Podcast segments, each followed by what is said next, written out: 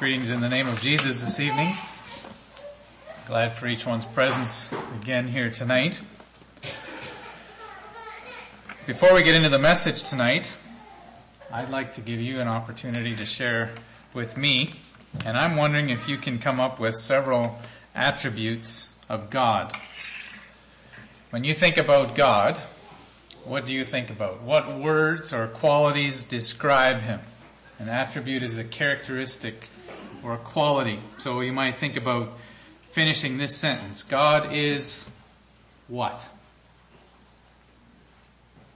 Holy. Holy. All loving. All loving. Faithful.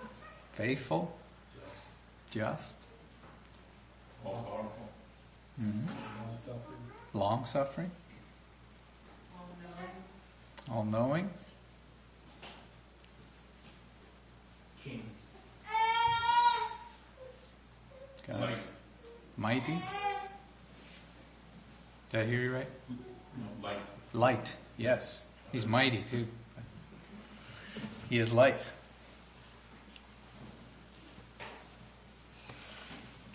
Any others? Eternal. Mm-hmm.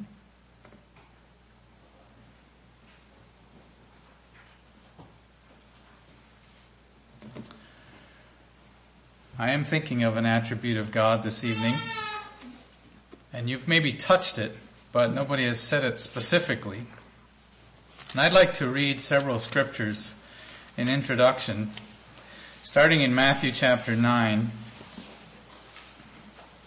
reading several accounts where Jesus interacted with people, and I want you to watch as I read these, see if you can pick up a theme in these passages. They're quite unique, but there is something that is the same about each one. Matthew chapter 9, beginning at verse 9.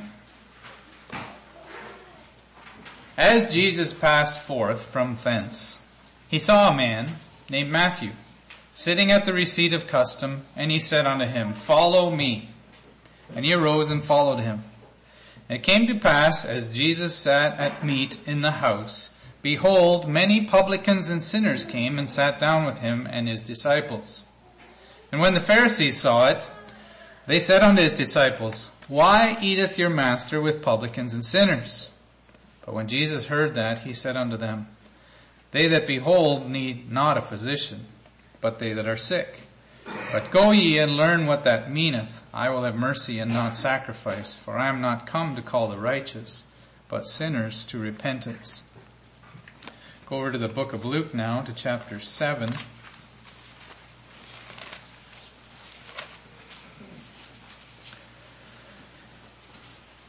Luke chapter 7, beginning at verse 36. One of the Pharisees desired him that he would eat with him. And he went into the Pharisee's house and sat down to meat. Behold, a woman in the city, which was a sinner, when she knew that Jesus sat at meat in the Pharisee's house, brought an alabaster box of ointment, and stood at his feet behind him weeping, and began to wash his feet with tears, and did wipe them with the hairs of her head, and kissed his feet, and anointed them with ointment. Now when the Pharisee which had bidden him saw it, he spake within himself, saying, This man, if he were a prophet, would have known who and what manner of woman this is that toucheth him, for she is a sinner. I'll stop there, go to chapter 18.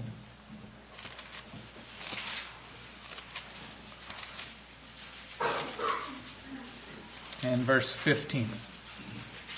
Luke 18, 15. They brought unto him also infants, that he would touch them. But when his disciples saw it, they rebuked them. But Jesus called them unto him and said, Suffer little children to come unto me, and forbid them not, for of such is the kingdom of God. Verily I say unto you, whosoever shall not receive the kingdom of God as a little child, shall in no wise enter therein. And then one more yet in chapter 19 of Luke. I'm going to begin at verse 1. Jesus entered and passed through Jericho, and behold, there was a man named Zacchaeus, which was the chief among the publicans, and he was rich. And he sought to see Jesus who he was, and could not for the press, because he was little of stature. And he ran before and climbed up into a sycamore tree to see him, for he was to pass that way. And when Jesus came to the place, he looked up and saw him, and said unto him, Zacchaeus, make haste and come down, for today I must abide at thy house. And he made haste and came down and received him joyfully. And when they saw it, they all murmured, saying that he was gone to be guest with a man that is a sinner. And Zacchaeus stood and said unto the Lord, Behold, Lord, the half of my goods I give to the poor, and if I have taken anything from any man by false accusation, I restore him fourfold.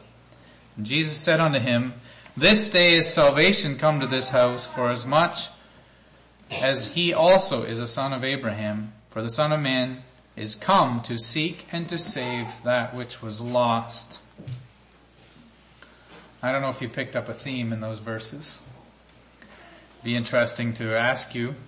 It's a little bit obscure, but did you notice that in every one of those accounts, according to the people around him, Jesus was interacting with the wrong people? Did you notice that?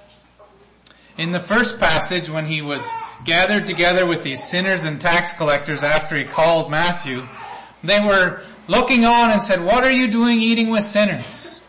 That was a similar theme when Simon invited him to come into his house. And this woman, a woman of the city it says, a heathen woman, one that probably lived, lived an immoral life, came in and started washing his feet. And Simon said inside himself, the Bible says, that if this man was a prophet, Jesus, if he was actually a prophet, he would know that this woman is a sinner. Then Jesus interacts with the children, and the disciples are trying to shoo away the children. Again, wrong group of people, Jesus. You're not, you don't have time for children. And in the account here we just read one more time, Zacchaeus, at the house of Zacchaeus, he was eating with sinners, and the guests, those around him were murmuring, how can someone go and have a meal at the house of a sinner?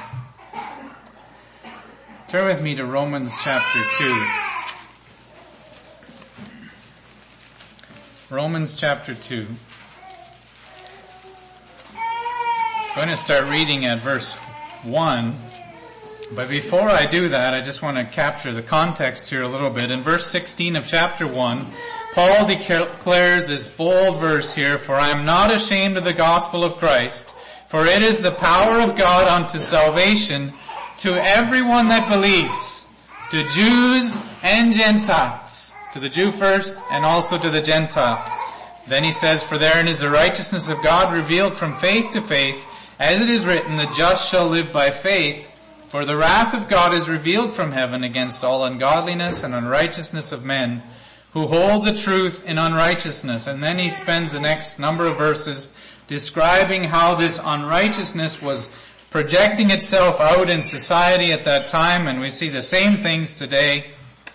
Then in chapter 2 verse 1, Therefore, thou art inexcusable, O man, whosoever thou art that judgeth, for wherein thou judgest another, thou condemnest thyself, for thou that judgest doest the same things. But we are sure that the judgment of God is according to truth against them which commit such things. And thinkest thou this, O man, that judgest them that do such things and doest the same, that thou shalt escape the judgment of God? Or despisest thou the riches of his goodness and forbearance and long suffering, not knowing that the goodness of God leadeth thee to repentance? But after thy hardness and impenitent heart, treasurest up unto thyself wrath against the day of wrath and revelation of the righteous judgment of God, who will render to every man according to his deeds. To him who by patient continuous in well-doing seek for glory and honor and immortality, to them eternal life. But unto them that are contentious and do not obey the truth, but obey unrighteousness, indignation and wrath, tribulation and anguish unto every soul of man that doeth evil, of the Jew first and also of the Gentile. But glory, honor, and peace to every man that worketh good, to the Jew first and also to the Gentile.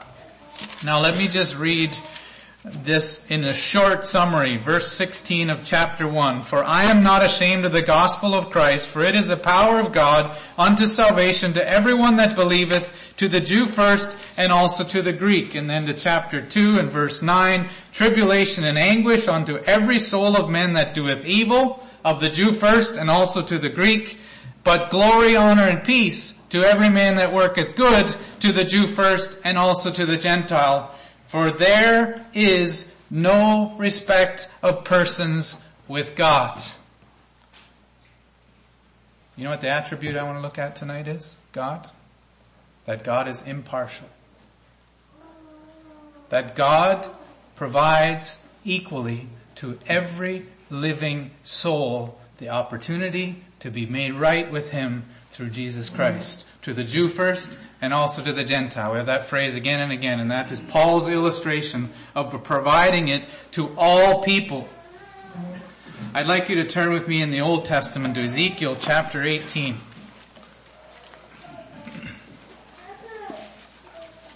In the time of Ezekiel here, the people were bringing an accusation against God that he was not fair. The phrase we have here in this passage over and over is that he is not equal. Well, it means that he's not fair. I don't know if you've ever heard that cry in your life, but I've heard a lot of people say it's not fair. Life isn't always fair, but God is fair. And this is the context here. I'm going to read from verse 20. Ezekiel 18 verse 20. The soul that sinneth, it shall die. And we can go back further and get more of the context here, but I'm not going to this evening. The son shall not bear the iniquity of the father, neither shall the father bear the iniquity of the son. The righteousness of the righteous shall be upon him, and the wickedness of the wicked shall be upon him. But if the wicked will turn, that's the Old Testament term that means repent. If the wicked will turn from all his sins that he hath committed, and keep all my statutes, and do that which is lawful and right, he shall surely live, he shall not die. All his transgressions that he hath committed, they shall not be mentioned unto him. In his righteousness that he hath done, he shall live. Have I any pleasure at all that the wicked should die, saith the Lord God, and not that he should return from his ways and live? What is God saying? He's making a tremendous promise here to people, to us, that if we will turn from our sins and return unto the Lord, that all the unrighteousness that we have done in our past, no matter what it is, He's saying, I will remember it no more if I can claim from another passage. He is going to wash us white as snow. He says, come and reason with me together. Though you bring your sins as scarlet, I will make them white as snow. You can come to me a sinner and I will send you away a saint. This is the glorious promise of the living God that He has made for us in Jesus Christ. Now that is a tremendous promise. All of us need that. It's a wonderful truth. It's a, it's one we come back to over and over again. We read in 1 John 1 9, if he is, if we are faithful and just to confess. Someone help me. There we go. If I get the first part first, it'll come out a lot better. Thank you. If we confess our sins, He is faithful and just to forgive us our sins and to cleanse us from all unrighteousness. That is the promise we have from God. And that is a wonderful promise. But God doesn't stop there in Ezekiel 18. Verse 24. But when the righteous turneth away from his righteousness and committeth iniquity and doeth according to all the abominations that the wicked man doeth, shall he live? All his righteousness that he hath done shall not be mentioned. In his trespass that he hath trespassed, and in his sin that he hath sinned, in them shall he die. Now that's a very different promise. It's also a promise. What is, what is God saying? He's saying to us in our day that you can live a righteous life You can do all the right things. You can be right with God. And if you turn away and choose a path of wickedness, if you choose to walk in darkness, if you choose to hide sin in your life and make it a part of who you are and refuse to deal with that sin, then all the righteousness that you have done will be forgotten and that sin will separate you from God. That's the promise. The example is the man in Matthew 18 where he talks about the servant that was forgiven this tremendous debt. And then he went out and grabbed his fellow servant by the neck. Do you remember that story? And when he wouldn't refuse the fellow servant, his other friends nagged on him back to the king who had forgiven him all that debt and he was brought again before the king and he was thrown in prison and turned over to the torment, tormentors until he had paid all that he owed the king. You know what that means? Not the debt that came into place from the time he was forgiven until the time he grabbed the servant by the neck. All the debt. Brothers and sisters, there's a tremendous promise. If we live in sin, we can turn from that sin and we can be righteous before God. But there is also a tremendous warning that just because we sit on church pews every Sunday, we're not exempt from the possibility that we could turn away from our righteousness and turn into wickedness. And God will judge us for that wickedness. No matter how much we hide it from man, God knows.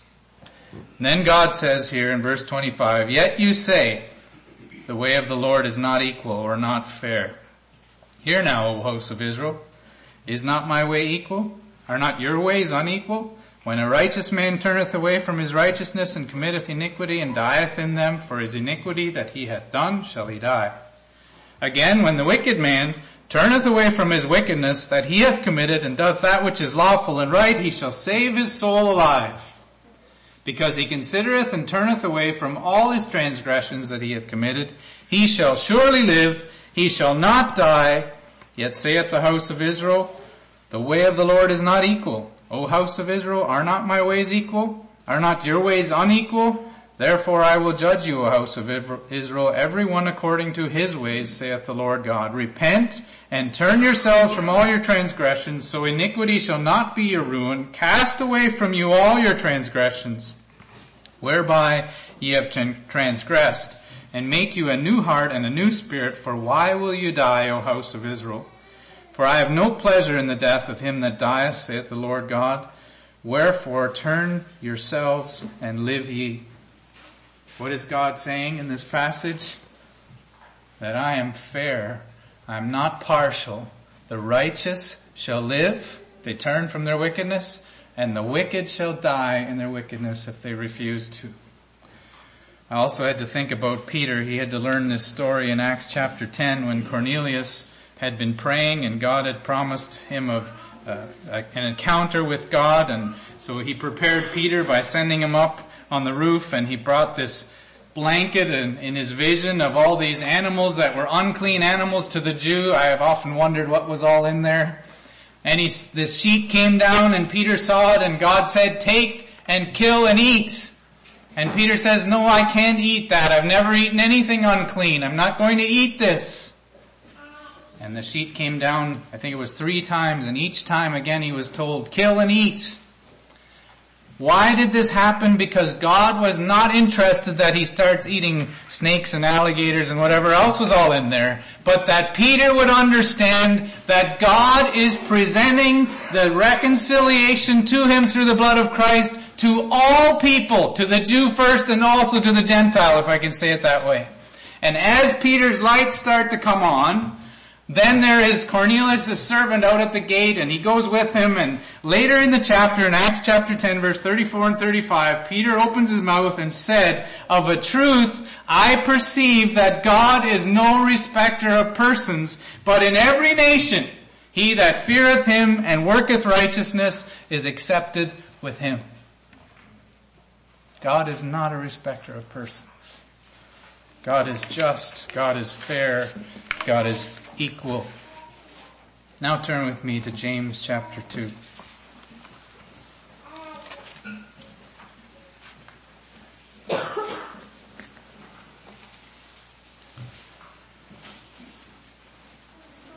I suppose none of you are surprised this evening to hear that God is no respecter of persons.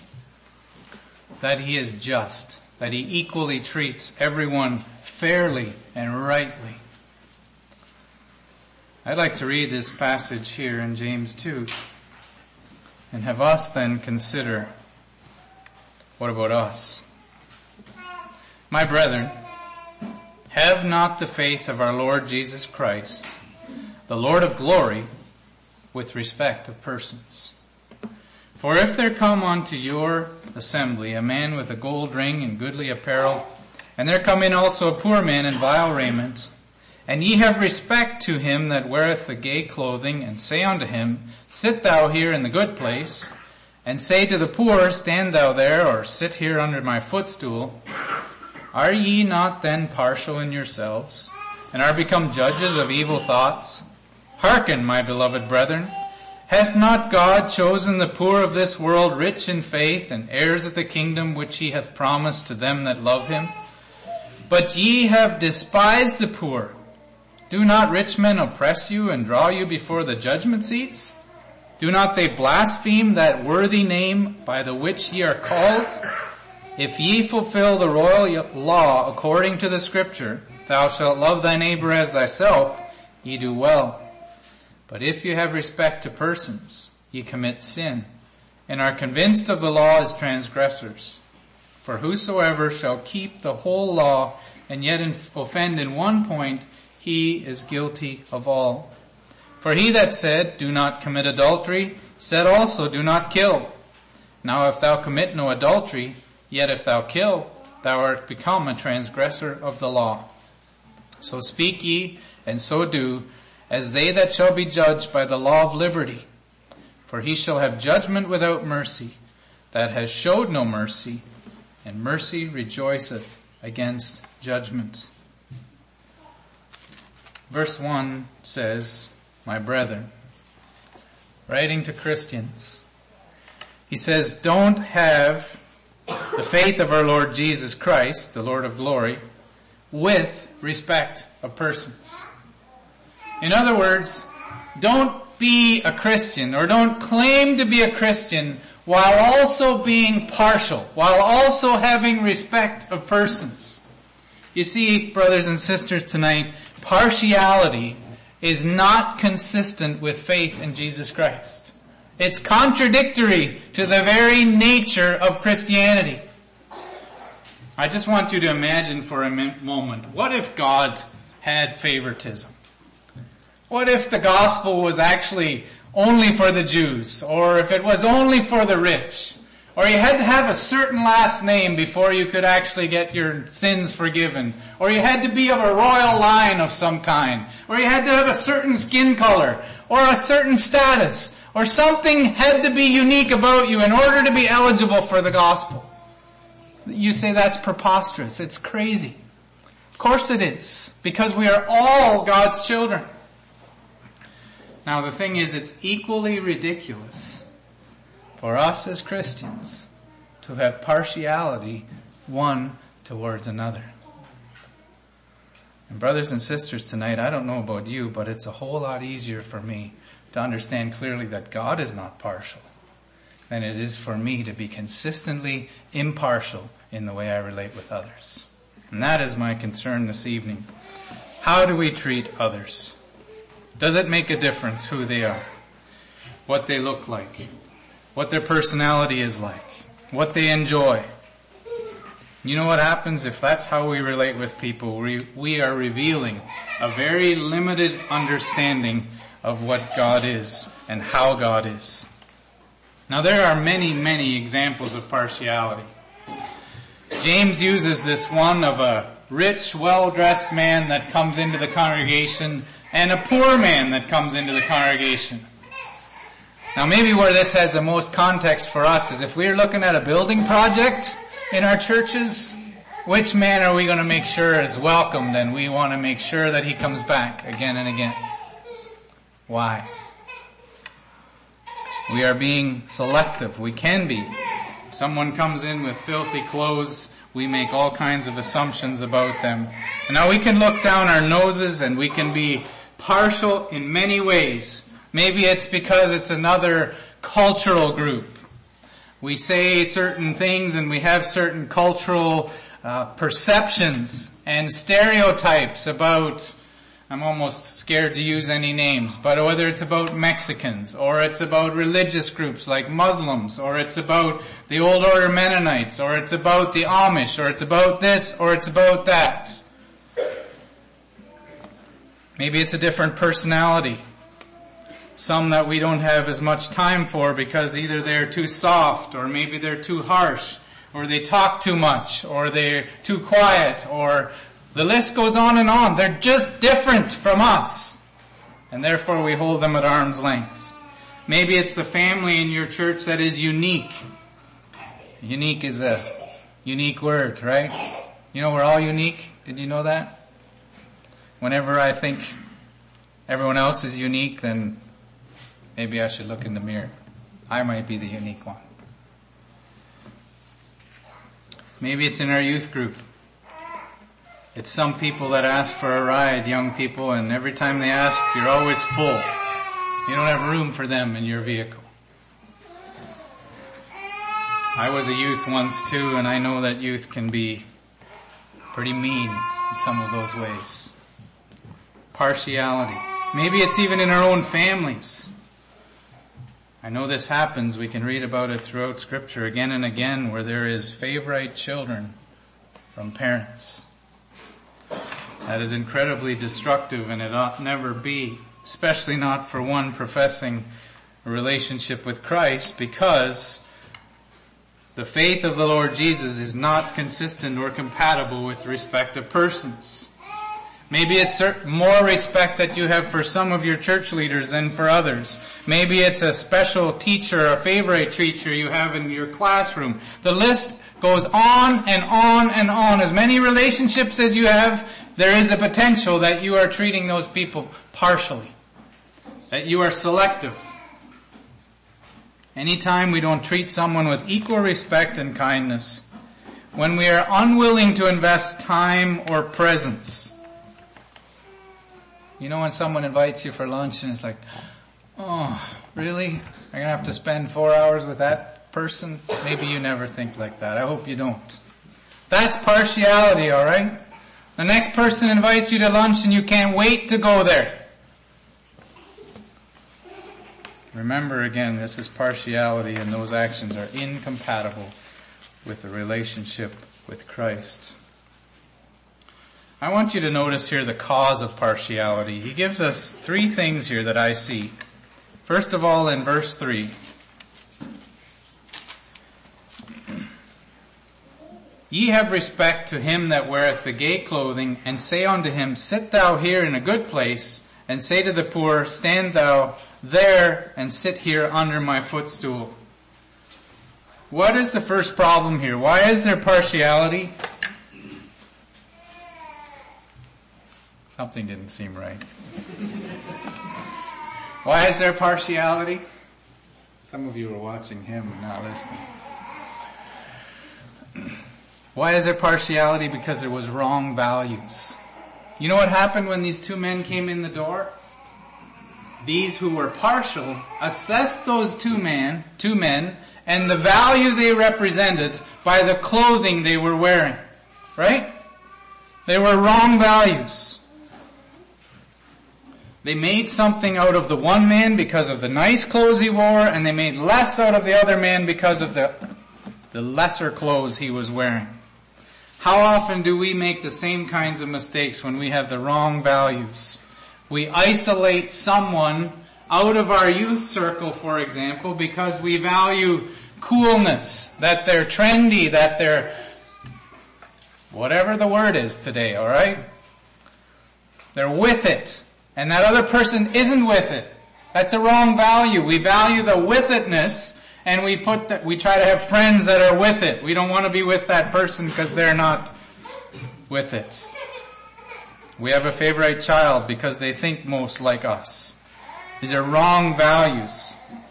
Secondly, he says here in verse 4, Are you not then partial in yourselves and are become judges of evil thoughts?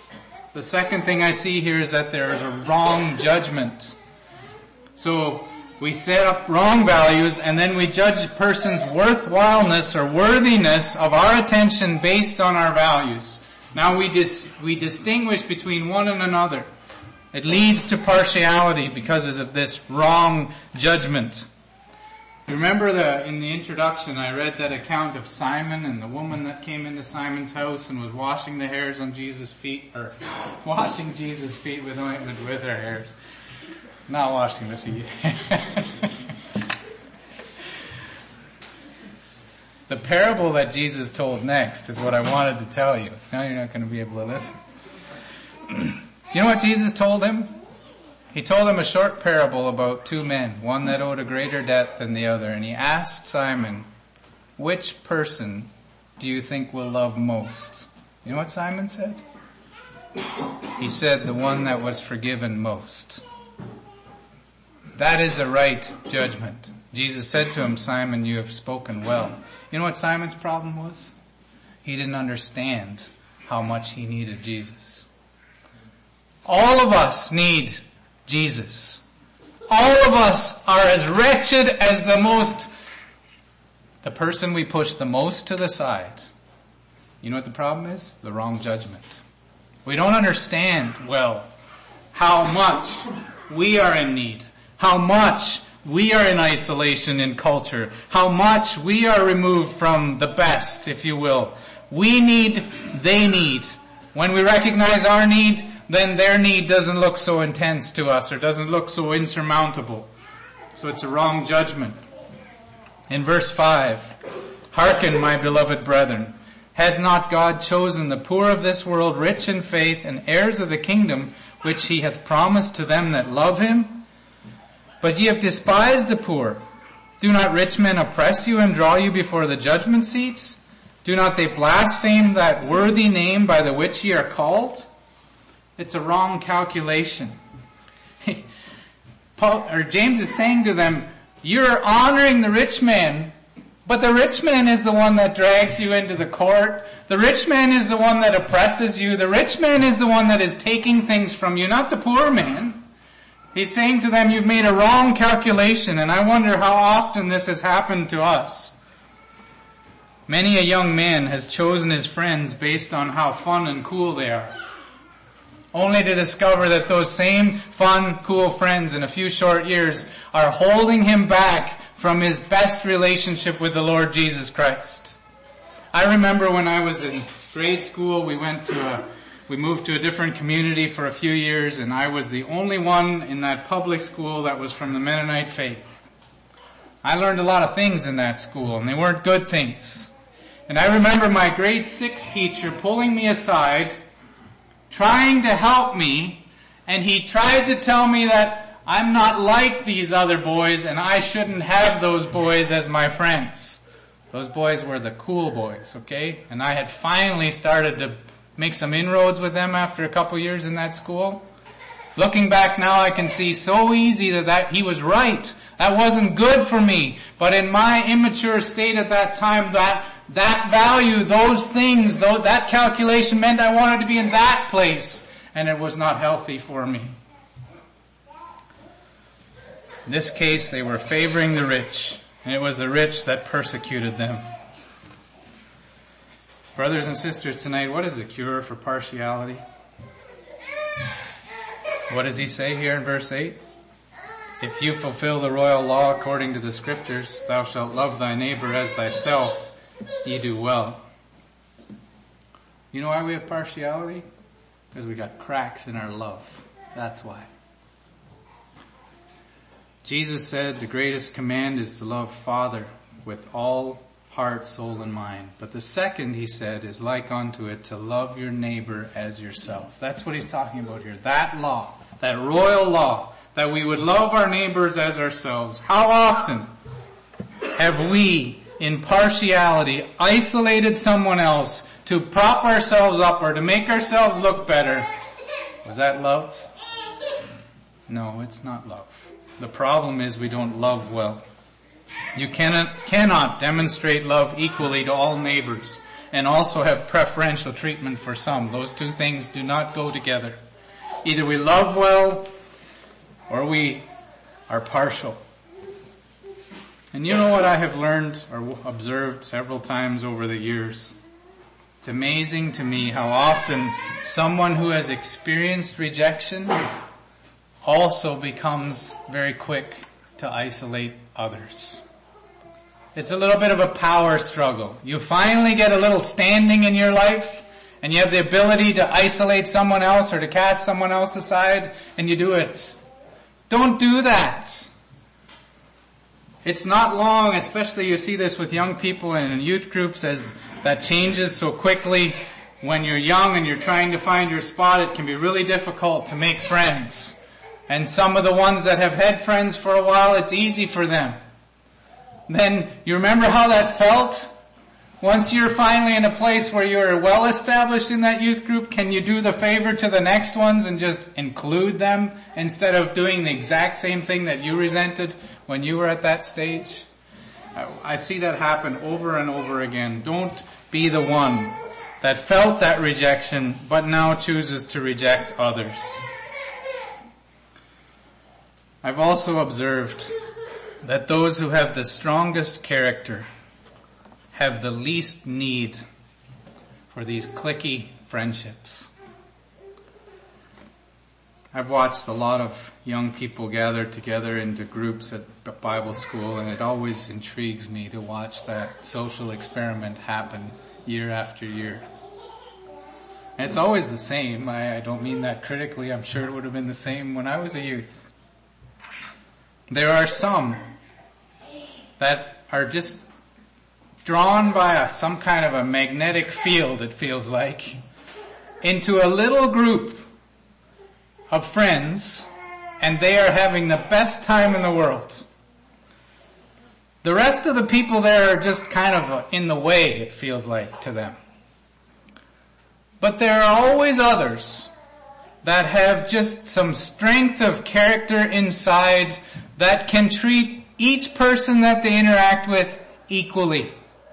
And I've had this conversation with young men many times over the years. What should I do? I have this intense desire to be with a certain young lady and how do I conduct myself? It's really simple. Treat everyone the same. That's what you should do. And that's what we should do all the time. Whatever, whoever your favorite person is, treat everyone as if they're your favorite person. Can we just do that? It would take care of so much partiality in our lives. We actually reveal a tremendous weakness of character and a lack of love when we need to have this small little clique or cluster of people that we can get along with and lots that we prefer to avoid. The last thing I'd like you to notice this evening is the seriousness of partiality. Do you see what James says here in verse 9? If you have respect to persons, you should work on that. Is that what he says? No, he says, ye commit sin. And he goes on to say, for whosoever shall keep the whole law and yet offend in one point, he is guilty of all. Then he uses the example of adultery and killing or murder. If you don't commit adultery but you murder, you're still breaking the law. He's using that comparison back to verse 9. If you commit this respect for persons, if you're kind to some and rude to others, it's not just a character flaw. It's not just a weakness. It's not just something you ought to work on. You commit sin. That's what he's saying. That's what the Bible says. And why is that so important? Because remember that God is no respecter of persons. God offered to you the gift of salvation freely to you. That love was given to you. That love is now in you if we have become Christians. And that love should flow out of us to others. And if it doesn't do that equally, then we have a problem internally. We have committed sin.